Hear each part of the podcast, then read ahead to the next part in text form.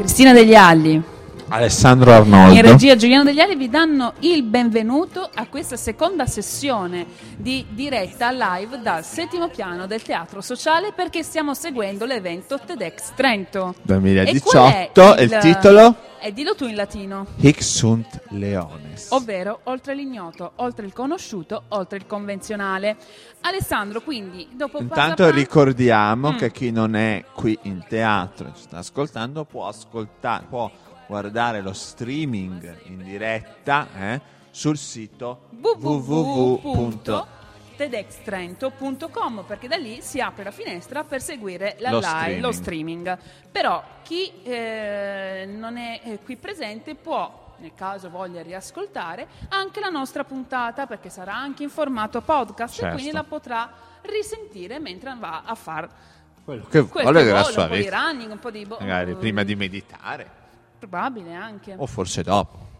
Sta a lui decidere, a lui o lei. Comunque sono le ore 15, minuto più, minuto meno. È iniziato al Teatro Sociale sul palco la terza sessione di, eh, di, questa, di, questa, giornata, quindi ci saranno altri ospiti che saliranno sul palco del TEDx Trento a raccontare il loro modo di vedere il titolo, quindi oltre l'ignoto, ma Uh, cosa facciamo in questo momento? Noi intanto il pubblico ascolta il, uh, lo speaker, sì. mentre noi facciamo ascoltare ai nostri ascoltatori, scusate il gioco di parole, la musica, quella di San Baraglio, perché dopo ci saranno tante sorprese per loro.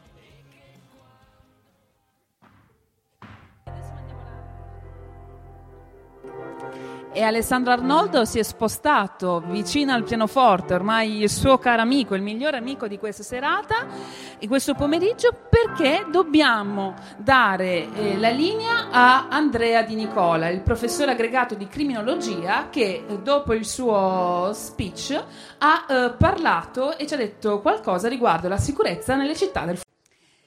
Siamo con Andrea Di Nicola, il professore aggregato di criminologia che ha parlato al TEDx Trento della sicurezza nelle città del futuro. E quindi ovviamente la domanda ritorna, viene spontanea.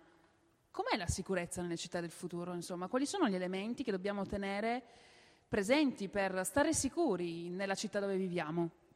Beh, prima dobbiamo immaginarci qual è la città del futuro e chiederci quanta distanza c'è tra le nostre città e quella città del, del futuro. Spesso questa distanza non è, non è grandissima. Ehm, l'idea che, che, che, ho voluto portare al TEDx è, è, che una città con tanti dati è una città sicura. E, Dati di che tipo?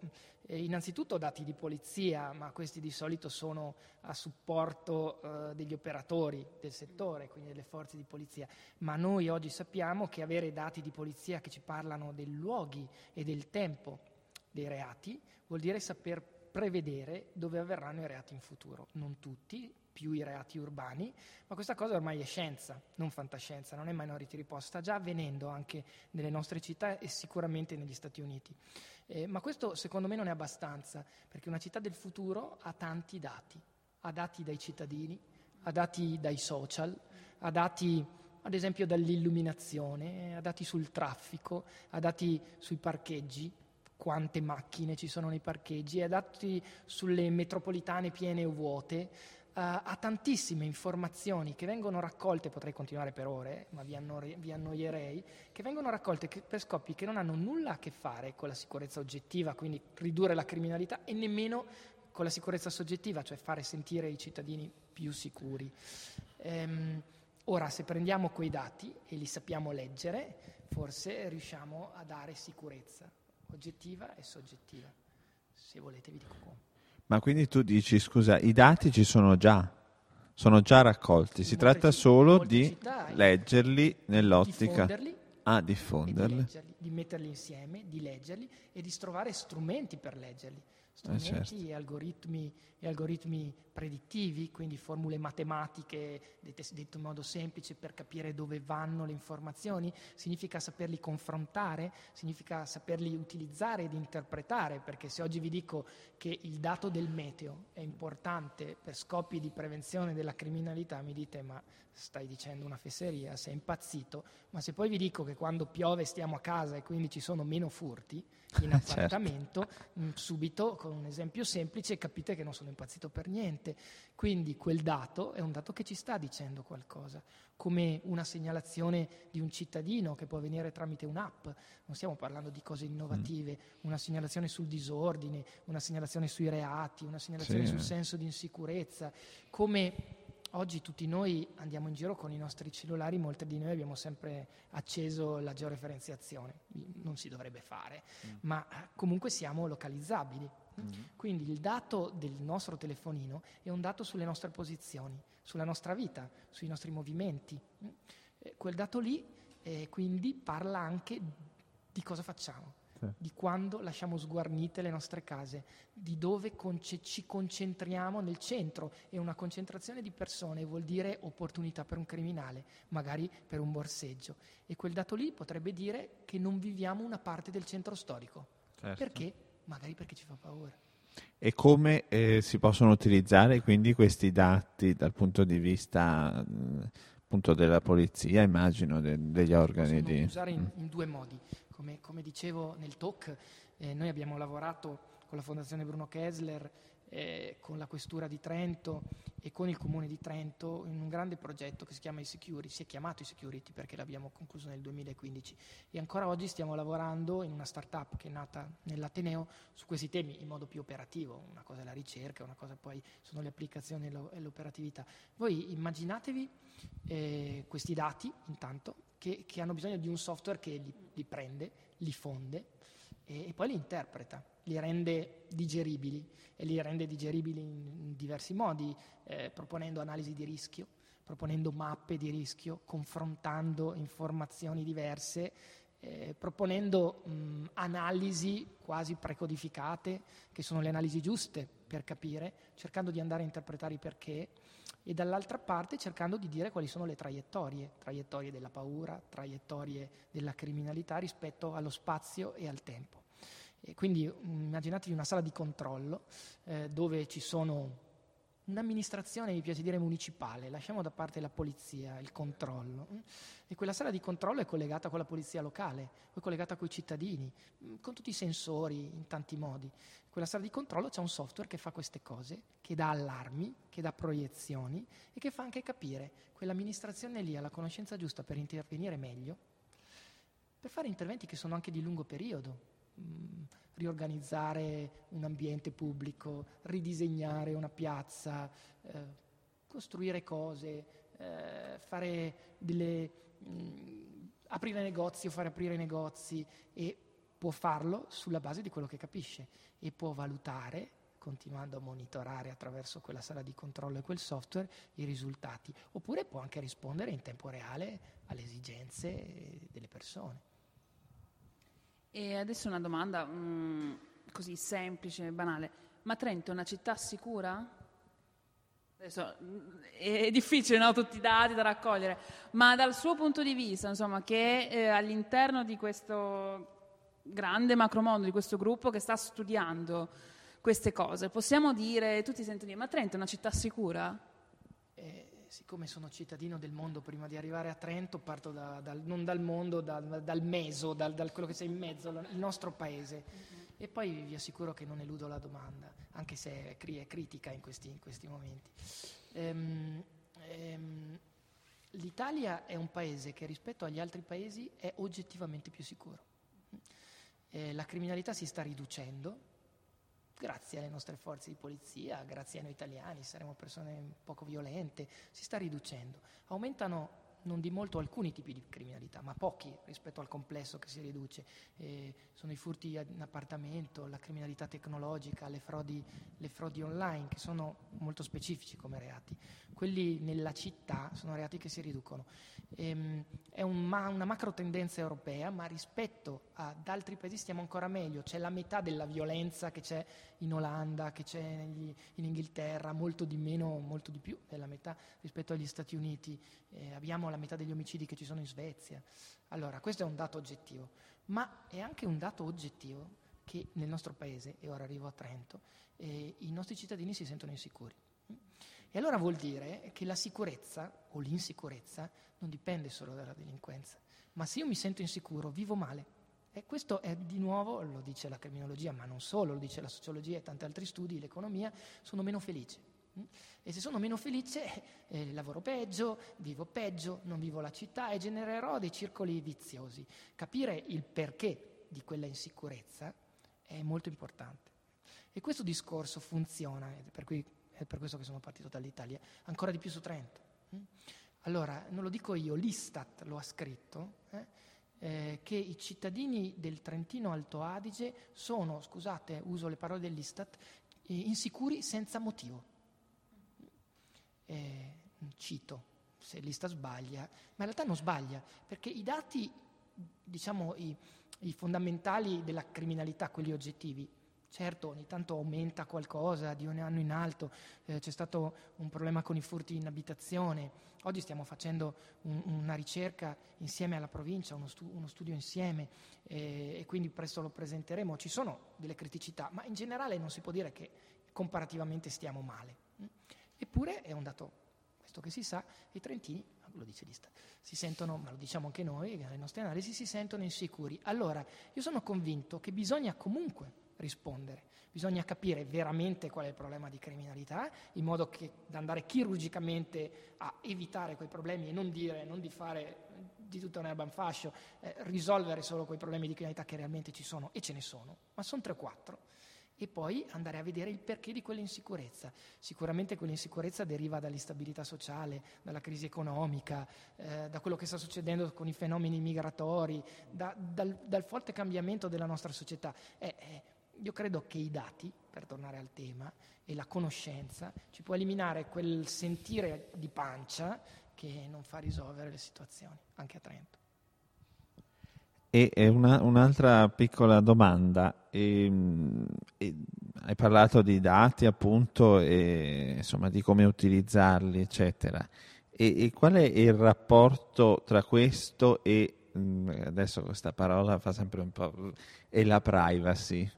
Cioè, eh, c'è una, co- come la vedi, c'è un rapporto, è semplice, i dati effettivamente, anche se uno spunta la casella, no, comunque girano lo stesso, anche tutta la bomba che è uscita di Facebook, eccetera. Come, come leggi queste cose? Beh, io insegno in una facoltà di giurisprudenza, quindi è una domanda che mi sta a cuore, e quindi non solo una risposta formale. Eh, la privacy è importante, ci sono delle regole eh, ma noi stiamo parlando di dati che con la privacy hanno quasi nulla a che fare. Eh, sapere che, eh, anzi, vi faccio capire con delle immagini che poi è sempre più facile. Se voi andate poli- sul sito della Polizia di Londra, i dati sono open, cioè dove avvengono i reati, spazio e tempo, certo non il nome della persona e neanche l'età e neanche ammesso che poi eh, ci sia un denunciato, perché molti reati de- per molti reati c'è una denuncia ma non c'è una persona denunciata, quindi Tolto quel dato personale, il reato è spersonalizzato. Eh, oggi eh, le grandi mh, aziende del, del, della telefonia mobile vendono i dati di telefonia mobile. Sapete come fanno? Caselle 150 x 150 metri, adesso non ricordo 400 x 400, ti vendo le informazioni sui punti che passano in quella casella in quel quarto d'ora lì. Quei punti lì siamo noi, solo che non ci sono le nomi, non ci sono i cognomi e se ci sono meno di quattro persone non ti, tol- non ti do il dato. Mm? Allora i problemi di privacy si risolvono se ce ne sono, ma per molti di questi dati non ce ne sono. Quindi è, è più un ventaglio che un paravento che, vogliamo, uti- che vogliamo utilizzare per non fare avanzare ricerca, conoscenza, per nasconderci. E, bisogna stare molto attenti non come può dire che i cittadini non devono sapere niente sulla criminalità perché poi non si comprano le case in quella zona, eh, eh, ma il cittadino ha il diritto di sapere. Si chiama dato open, si chiama conoscenza aperta e un professore universitario non può che volere una cosa del genere. E ringraziamo insomma, Andrea Di Nicola per essere stato qui a raccontarci e a darci qualche spunto no? per, per noi cittadini e anche gli ascoltatori di Samba Radio che frequentano la città e quindi questi studi che si, stanno, che si stanno facendo sul territorio. Grazie mille e buon proseguimento qui dal TEDx Trento. Grazie a voi, grazie a voi. Stato l'intervista al professore aggregato di criminologia Andrea Di Nicola Continuano le interviste in questo pomeriggio in diretta dal TEDx Trento, però prima vi lasciamo alla musica, quella di Samba Radio con i Zen Circus.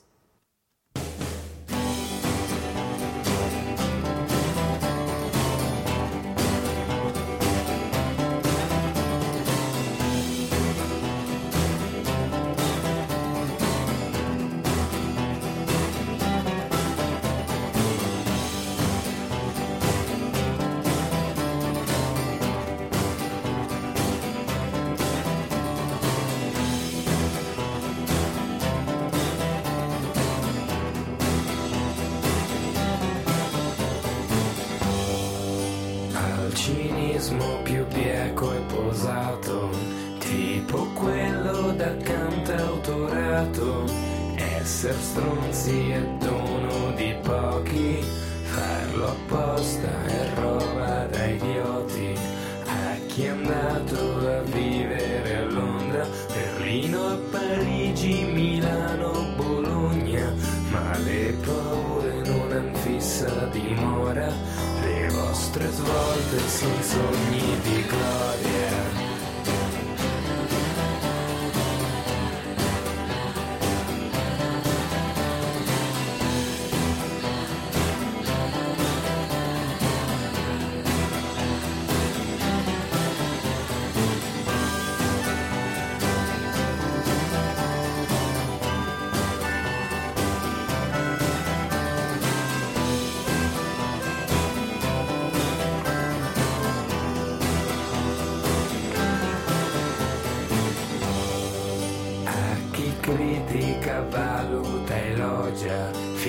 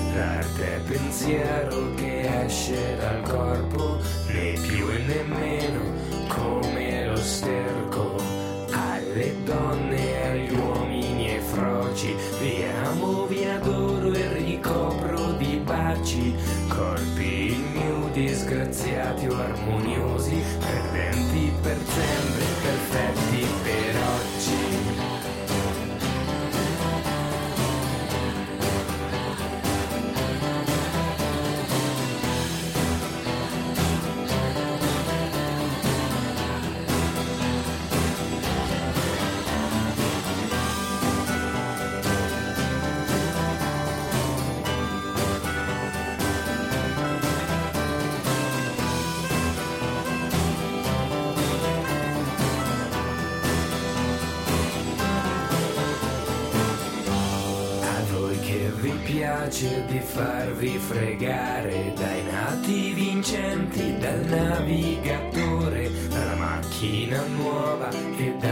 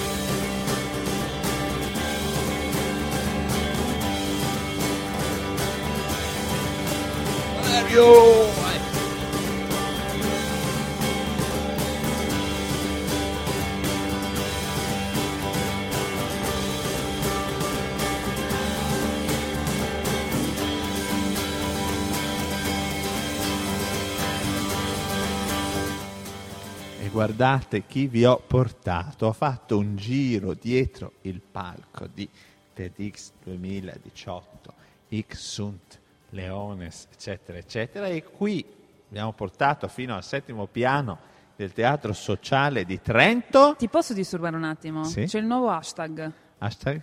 E prima era hashtag contaminazione musicale, Adesso? hashtag settimo piano. Hashtag settimo piano. E chi abbiamo portato? Valerio Panella, Olè! scenografo e anche ehm, Tutto, lui è tutto, tutto. È tutto. tutto. E anche tutto. È anche in onda in queste, eh, in queste settimane. su- al programma, al Ciò che rubrica Ravana, Ciò che Ravana, è vero, in programma onda il lunedì e il mercoledì, ma bravi Esatto. conduttori. Adesso ti passo Valerio allora, eh? ok, Ciao. pronto? Forse la linea, ok. Pronto? Pronto? Chi parla? Valerio, siamo Eh, Infatti qui. se avessi avuto, dovuto fare l'introduzione avrei detto Yeah, here we are again perché sono Di ancora nuovo qui. non contenti siamo Uno degli qui. organizzatori TEDx Trento. Come sta andando questa edizione 2018? Bene, devo dire, abbiamo avuto ovviamente dei momenti un po' concitati durante, durante le fasi di preparazione, però vabbè, diciamo tutto nella norma, tutto come sempre. E adesso invece sta andando bene, siamo leggermente in ritardo, ma ci può stare anche quello, la gente non mi sembra per niente annoiata e noi siamo molto contenti perché sta venendo veramente un bel TEDx. Abbiamo parlato che è lo scenografo, ma uno degli organizzatori, ma anche uno speaker Na, di na, questa na. edizione.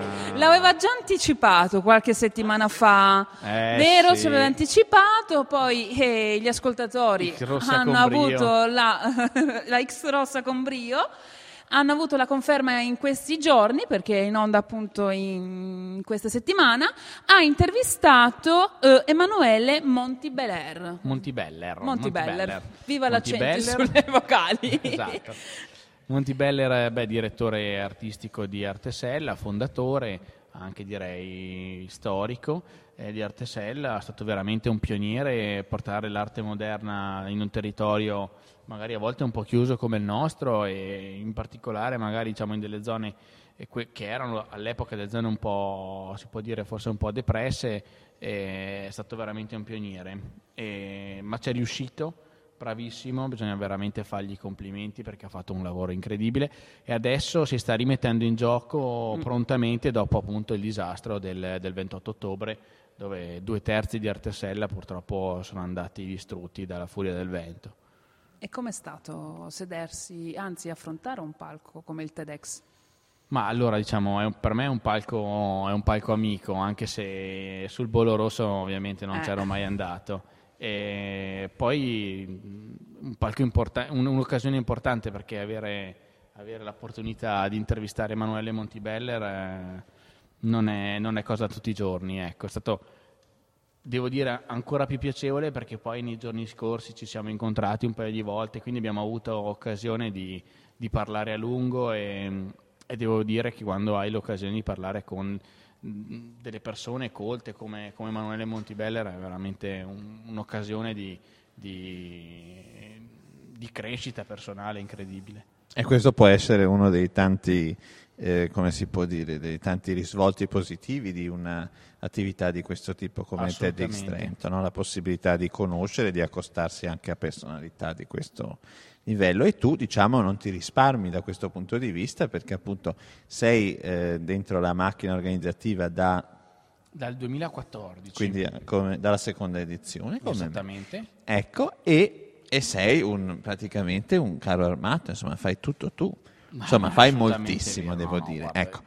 E Io quindi, curo un po' la parte, vabbè, diciamo, di- Scenografica. scenografica. Quest'anno è stata, è stata curata molto da Katia Fontana.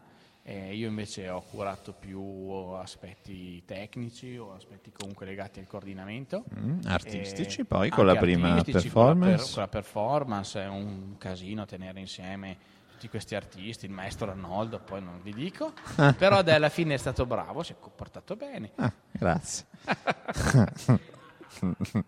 E, no, perché sennò mi tira il microfono in testa. Eh, sì, sì, sono già anche in pronto. posizione favorevole. Sì. E, ecco, quindi, quindi così. Però devo dire sì, un, eh, un TEDx anche diciamo, mm, poi, poi la gente non, non lo vede, però noi dietro le quinte è un TEDx diverso, abbiamo cambiato anche tecnologie, tipologie di regia, quindi tante tante novità. Ecco, forse questo non si vede appunto come dicevi, ma traspare il calore e traspare tutta la passione che si ecco, mette perché. Eh, infatti, questo è fondamentale. Il pubblico, ero poco fa di sotto, insomma, è lì pronto, attento, concentrato e silenzioso, quindi non è una cosa che succede di frequente. Quindi eh, lascio chiudere Cristina. Grazie mille Valerio, so che ti chiamano dai piani bassi, quindi ti, mm, grazie mille per averci dato questo commento a caldo per questo, per questo evento e noi mm, ci sentiamo, faremo Certo. un'altra diretta l'anno prossimo? Ma volentieri. Eh, mi sembra giusto, ottavo piano. No, ottavo piano non... Più su di così c'è solo l'Olimpo. Scherzi a parte, grazie mille e buon proseguimento. Insomma, A in voi, bocca al lupo voi, per, per la fine di, di questa giornata, eh, questo evento. E agli ascoltatori cosa devo dire? Musica. Ritorniamo dal settimo piano del Teatro Sociale per seguire questo evento del TEDx Trento e lo facciamo in compagnia di Marcello Morandini che dirige dal 2014 la Fondazione Dolomiti UNESCO. Benvenuta ai microfoni di Samba Radio. Un saluto a tutti. E, mh, innanzitutto il tema con cui insomma, è intervenuta in questa edizione è il margine diventa, ce- diventa centro, quindi com'è possibile che queste aree marginali riescano a diventare il fulcro? Beh, diciamocelo, oggi la tendenza è tutt'altra. Viviamo in un mondo, anzi per la prima volta nella storia dell'umanità, la popolazione mondiale risiede per oltre il 50% in aree urbane, il che vuol dire le grandi città, eh, Calcutta, Shanghai, San Paolo, eccetera, che crescono a dismisura. Quando parliamo di città evidentemente non è Trento o Innsbruck o Grenoble, sono le megalopoli no, che attraggono folle spesso anche di disperati che cercano eh, un futuro almeno di sopravvivenza scappando da guerre, carestie, eccetera. Il, eh, il punto è che oggi eh, i flussi che interessano il pianeta portano a poche isole eh, contrapposte a una sorta di mare di desolazione e povertà. E queste isole non solo sono eh, abitate con una densità abitativa estremamente elevata, ma sono anche i capitali che si concentrano in pochi luoghi, e in poche mani. 2008, nel 2008 ehm, il 42% della ricchezza mondiale era detenuto dall'1% della popolazione del pianeta. Oggi la situazione è solo peggiorata perché in dieci anni l'1% della popolazione ha aumentato la propria ricchezza fino a detenere il 52% della ricchezza complessiva.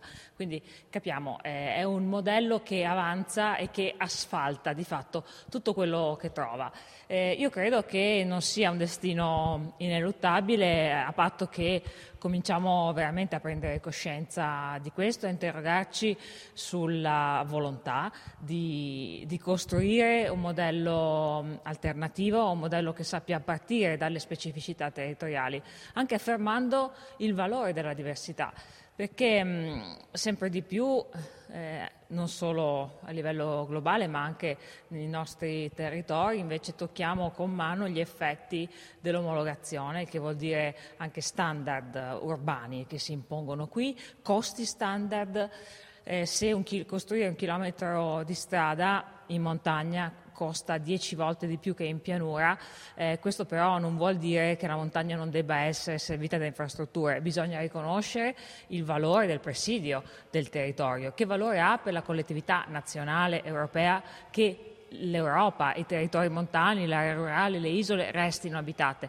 Però per questo bisogna che le persone abbiano eh, pari opportunità, il che non vuol dire le stesse le stesse servizi, vuol dire semplicemente siano messi nelle condizioni di vivere adeguatamente, però sfruttando il valore territoriale come opportunità. Ehm, mi spiego, non vuol dire che ci devono essere università su ogni isola del mare del nord, visto che parliamo di università. Eh, vuol dire però che anche grazie alle tecnologie possiamo permettere alle persone di, di fare formazione a distanza, eh, dobbiamo riuscire ad essere flessibili ed a interpretare la modernità in cui eh, viviamo senza subirla. E da questo punto di vista, eh, in che momento siamo di questo di questo possibile diciamo, auspicio? Ci, ci, si sta già muovendo verso questo, verso questo obiettivo? C'è ancora molta strada da fare? Sicuramente c'è tantissima strada da fare. Quello che eh, si vede sta succedendo è un fiorire spesso di piccoli casi isolati, piccole ottime buone pratiche, non solo, solamente buone ma anche ottime. Il rischio però è che se queste buone pratiche non sono messe a sistema, non sono connesse soprattutto non sono supportate da politiche che mh, mm, riconoscono queste, questi passi, queste, questi traguardi raggiunti e aiutano a svilupparli ulteriormente, anche quelle persone che si sono messe in gioco, che hanno magari eh, provato a fare imprese in una valle alpina coniugando tradizione e innovazione, se non sono supportati anche da politiche adeguate, una volta che loro molleranno abbiamo perso per sempre. Siamo in un momento sicuramente molto delicato. Cruciale direi. E, mh, abbiamo detto quindi eh, direttrice della Fondazione Dolomiti UNESCO dal 2014, eh, chiacchieravamo prima un attimo, sei sempre in giro, no? Vedi un sacco di posti meravigliosi e, e quanto ti porti a casa dei posti stupendi che vedi quando io sono nata nelle Dolomiti, sono originaria della Val di Fiemme e poi mi sono sempre occupata di montagna con la Convenzione delle Alpi, prima al segretariato di Innsbruck e poi adesso con le Dolomiti, ma soprattutto di relazioni trasversali fra territori montani, no? quindi del mettere in rete quello che è analogo, omologo nei, nei, diversi contesti, perché in fondo la montagna è stata, le Alpi sono state spezzettate dagli stati nazionali.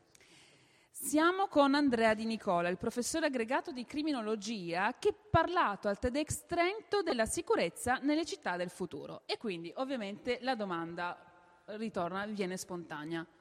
Com'è la sicurezza nelle città del futuro? Insomma, quali sono gli elementi che dobbiamo tenere presenti per stare sicuri nella città dove viviamo? Beh, prima dobbiamo immaginarsi qual è la città del futuro e chiederci quanta distanza c'è tra le nostre città e quella città del, del futuro. Spesso questa distanza non è, non è grandissima. Ehm, l'idea che, che, che, ho voluto portare al TEDx è, è, che una città con tanti dati è una città sicura. E, dati di che tipo?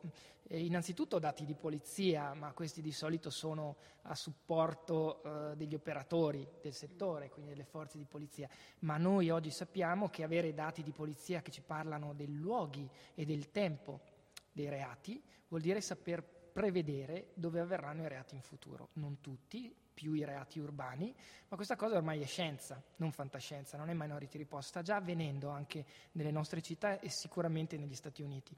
Eh, ma questo secondo me non è abbastanza, perché una città del futuro ha tanti dati, ha dati dai cittadini, ha dati dai social, ha dati ad esempio dall'illuminazione, ha dati sul traffico, ha dati sui parcheggi, quante macchine ci sono nei parcheggi, ha dati sulle metropolitane piene o vuote, uh, ha tantissime informazioni che vengono raccolte, potrei continuare per ore, ma vi, annori, vi annoierei, che vengono raccolte che, per scopi che non hanno nulla a che fare con la sicurezza oggettiva, quindi ridurre la criminalità, e nemmeno con la sicurezza soggettiva, cioè fare sentire i cittadini più sicuri. Um, ora, se prendiamo quei dati e li sappiamo leggere, forse riusciamo a dare sicurezza oggettiva e soggettiva. Se volete vi dico come.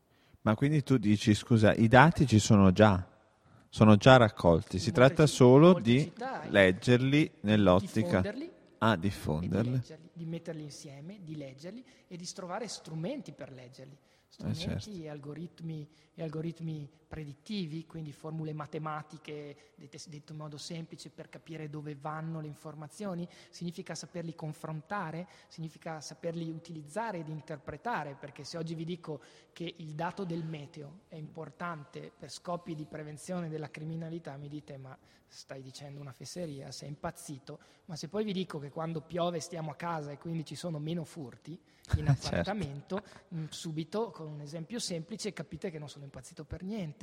Quindi quel dato è un dato che ci sta dicendo qualcosa, come una segnalazione di un cittadino che può avvenire tramite un'app, non stiamo parlando di cose innovative, una segnalazione sul disordine, una segnalazione sui reati, una segnalazione Sì. sul senso di insicurezza, come Oggi tutti noi andiamo in giro con i nostri cellulari, molti di noi abbiamo sempre acceso la georeferenziazione, non si dovrebbe fare, ma eh, comunque siamo localizzabili.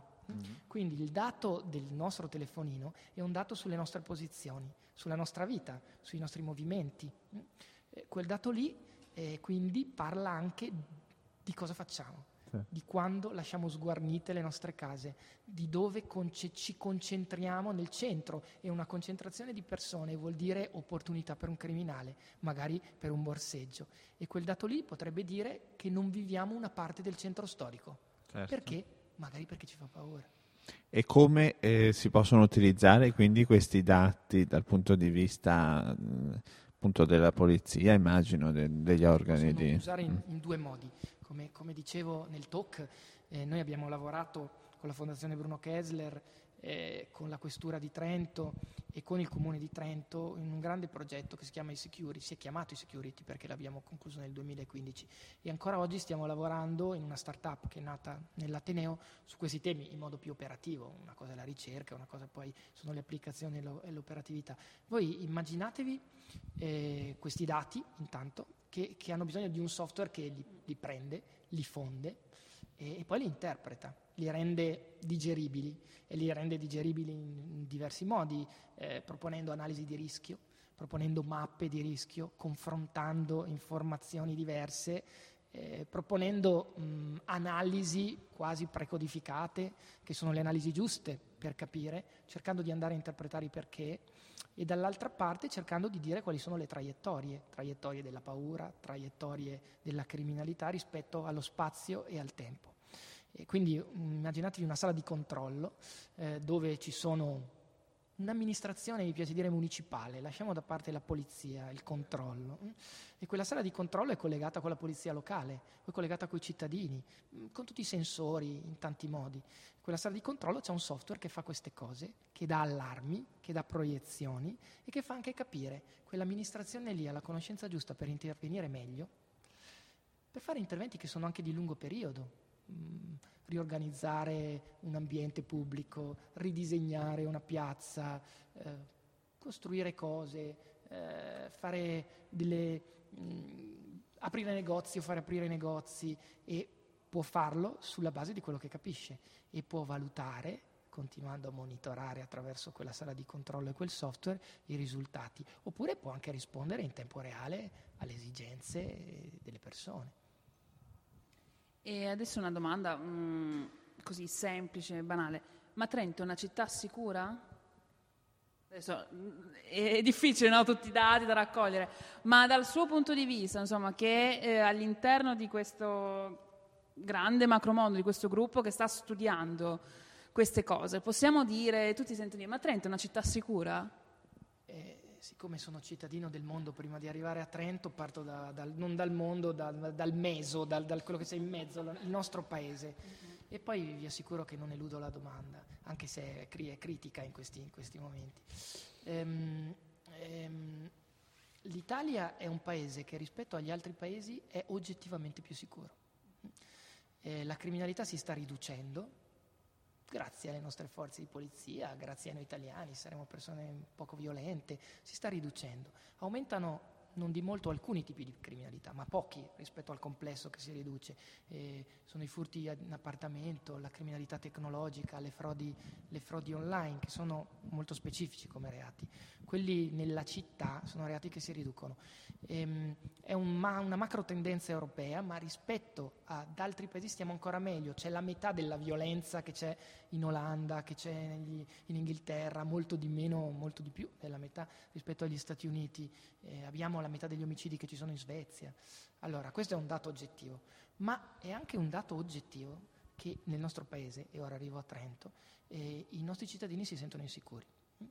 E allora vuol dire che la sicurezza o l'insicurezza non dipende solo dalla delinquenza, ma se io mi sento insicuro, vivo male. E questo è di nuovo, lo dice la criminologia, ma non solo, lo dice la sociologia e tanti altri studi, l'economia, sono meno felice. E se sono meno felice, eh, lavoro peggio, vivo peggio, non vivo la città e genererò dei circoli viziosi. Capire il perché di quella insicurezza è molto importante. E questo discorso funziona, per cui è per questo che sono partito dall'Italia, ancora di più su Trento. Mm? Allora, non lo dico io, l'Istat lo ha scritto, eh, eh, che i cittadini del Trentino Alto Adige sono, scusate, uso le parole dell'Istat, eh, insicuri senza motivo. Eh, cito, se l'Istat sbaglia, ma in realtà non sbaglia, perché i dati, diciamo, i, i fondamentali della criminalità, quelli oggettivi, Certo, ogni tanto aumenta qualcosa di un anno in alto, eh, c'è stato un problema con i furti in abitazione, oggi stiamo facendo un, una ricerca insieme alla provincia, uno, stu- uno studio insieme eh, e quindi presto lo presenteremo, ci sono delle criticità, ma in generale non si può dire che comparativamente stiamo male. Eppure è un dato, questo che si sa, i trentini lo dice l'Istat, si sentono, ma lo diciamo anche noi, nelle nostre analisi, si sentono insicuri. Allora, io sono convinto che bisogna comunque rispondere. Bisogna capire veramente qual è il problema di criminalità, in modo che da andare chirurgicamente a evitare quei problemi e non dire, non di fare di tutta un'erba in fascio, eh, risolvere solo quei problemi di criminalità che realmente ci sono, e ce ne sono, ma sono 3-4 e poi andare a vedere il perché di quell'insicurezza. Sicuramente quell'insicurezza deriva dall'instabilità sociale, dalla crisi economica, eh, da quello che sta succedendo con i fenomeni migratori, da, dal, dal, forte cambiamento della nostra società. Eh, eh, io credo che i dati, per tornare al tema, e la conoscenza ci può eliminare quel sentire di pancia che non fa risolvere le situazioni, anche a Trento. E una, un'altra piccola domanda, e, ehm, e, hai parlato di dati appunto, e, insomma di come utilizzarli, eccetera. E, e, qual è il rapporto tra questo e, mm, adesso questa parola fa sempre un po', e la privacy? Cioè, eh, c'è una, mm, co- come la vedi, c'è un rapporto, è semplice, i dati effettivamente, anche se uno spunta la casella, no, comunque girano lo stesso, anche tutta la bomba che è uscita di Facebook, eccetera. Come, come leggi queste cose? Beh, io insegno in una facoltà di giurisprudenza, quindi è una domanda che mi sta a cuore, e quindi non solo una risposta formale. Eh, la privacy è importante, ci sono delle regole eh, ma noi stiamo parlando di dati che con la privacy hanno quasi nulla a che fare.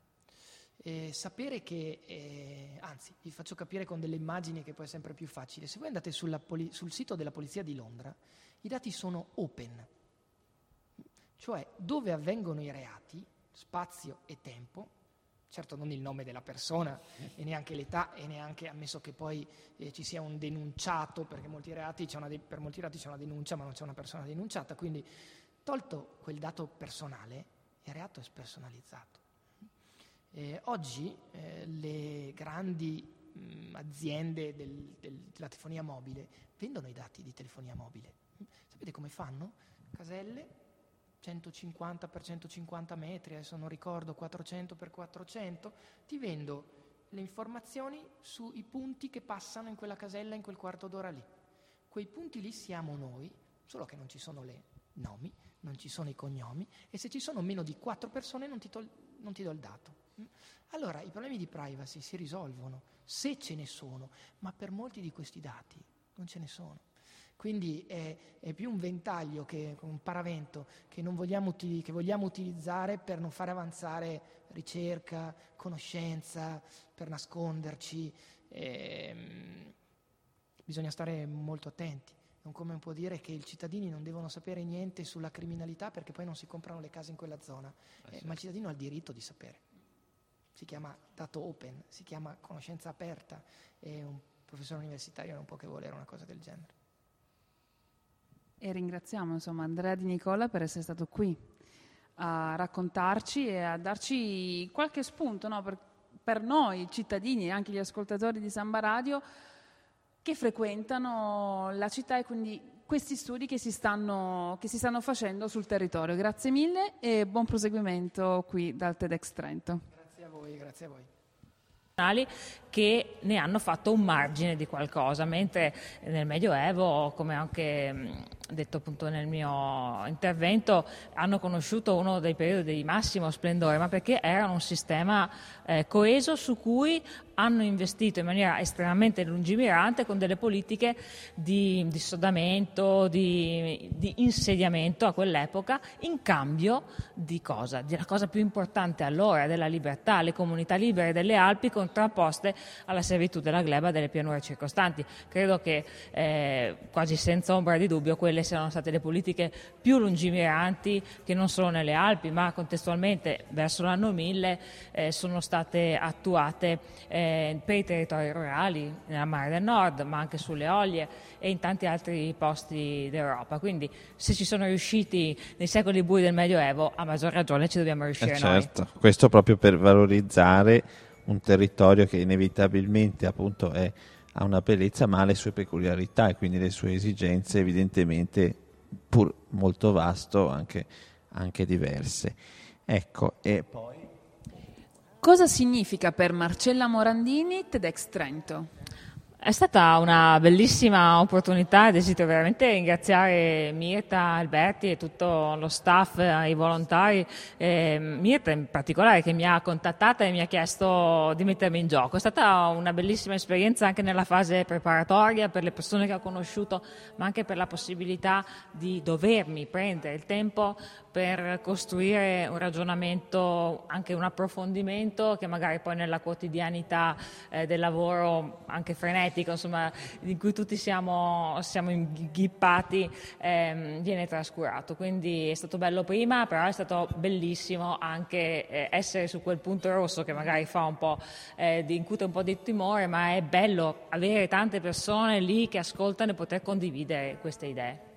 E io ringrazio insomma, di nuovo Marcella Morandini per essere stata qui, per averci raccontato il suo punto di vista di questa edizione del TEDx Trento e la lascio a seguire il, insomma, il resto del, degli interventi che ci saranno appunto nel pomeriggio e continuiamo con la musica di Samba Radio. Grazie. Grazie.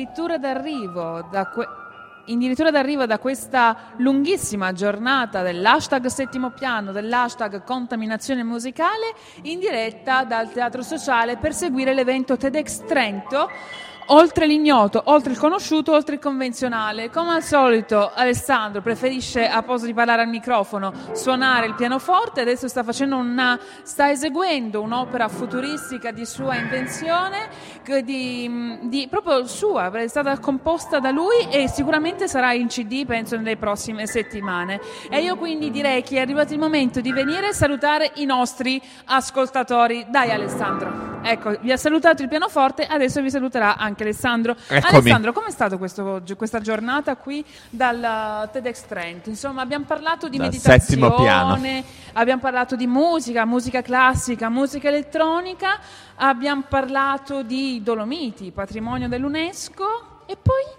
abbiamo parlato ah, di criminalità, di sicurezza di nelle sicurezza. città. Abbiamo parlato comunque di quello che è questo grandissimo evento che è appunto il TEDx TEDx Trento qui dal settimo piano. E io direi che è stata una giornata di certo impegnativa, ma divertente e piena di stimoli e mm, bisogna invitare stimoli, tutti a... Assolutamente. A parte che tra un po' noi appunto adesso vi saluteremo perché dobbiamo andare a fare la meditazione. Eh sì, perché eh, alle 17.30, quando si concluderà questa giornata di interventi con eh, i- alcuni speaker, con tutti gli speaker insomma, di questa edizione, Giusy Valentini, quella che abbiamo intervistato stamattina, ti ricordi? Sì. Farà il secondo momento di meditazione. Quindi Eh, noi dobbiamo andare, adesso io ci sono cambiamo. stressata, ho bisogno di Ci meditare. cambiamo, mettiamo la tutina Sì, sì, e ho portato scarpe. anche la- mm, il tappetino, quello lì per lo Eh, quello yoga. azzurro, un bel colore. No, io ce l'ho rosa. Tu ce l'hai Ancora peggio. Va bene. A me piace il rosa. Comunque, mm, ecco, cosa volevi E dire? quindi ringraziamo Giuliano Degli Agli. Giuliano fenomenale, assistito Nella parte tecnica di questo, di questo evento ringraziamo anche l'organizzazione del TEDx Certo perché che ci ha ci ha dato ospitato, questa possibilità insomma, di seguire, le- seguire l'evento in diretta radio ma anche il teatro sociale che ci ospita il settimo piano secondo me ci mancherà questo settimo Sì, piano io mi sono trovato benissimo. con, tra- con anche lo specchio abbiamo anche lo specchio perché in radio eh, ci dobbiamo guardare Sì, effettivamente bello. mi sembra giusto Ringraziamo gli ospiti che hanno accettato di venire. Assolutamente e ringraziamo i nostri ascoltatori che hanno deciso di passare il loro sabato pomeriggio, primo dicembre, eh, anzi il loro sabato, anche mattina, a seguirci eh, dal, dal TEDx Trento. Adesso Quindi come Alessandro, chiederebbe Lily Gruber, te, te aspettativi spettatori, e basta, non mi ricordo cosa dice, poi, però è divertente quando dite Simpatica. aspettativi spettatori a domani. buona- a domani, no. Domani Ci- otto e mezza. Grazie mille Alessandro per essere stato nostro Grazie a ospite. te, Cri, per essere stata nostra ospite. È vero, sono stata il tuo ospite. Siamo Beh, tu sei stato tuo ospite. Tutti ospiti di noi stessi e con questa grandissima perla di saggezza, che sarà forse l'incipit della nuova edizione, boh, non lo so. Boh. Salutiamo, oh, hashtag spoiler, il terzo hashtag di questa giornata. Salutiamo i nostri ospiti perché noi dobbiamo andare a meditare. Grazie, e spettatori, ci vediamo. Buonasera. Ciao a tutti e buon pomeriggio.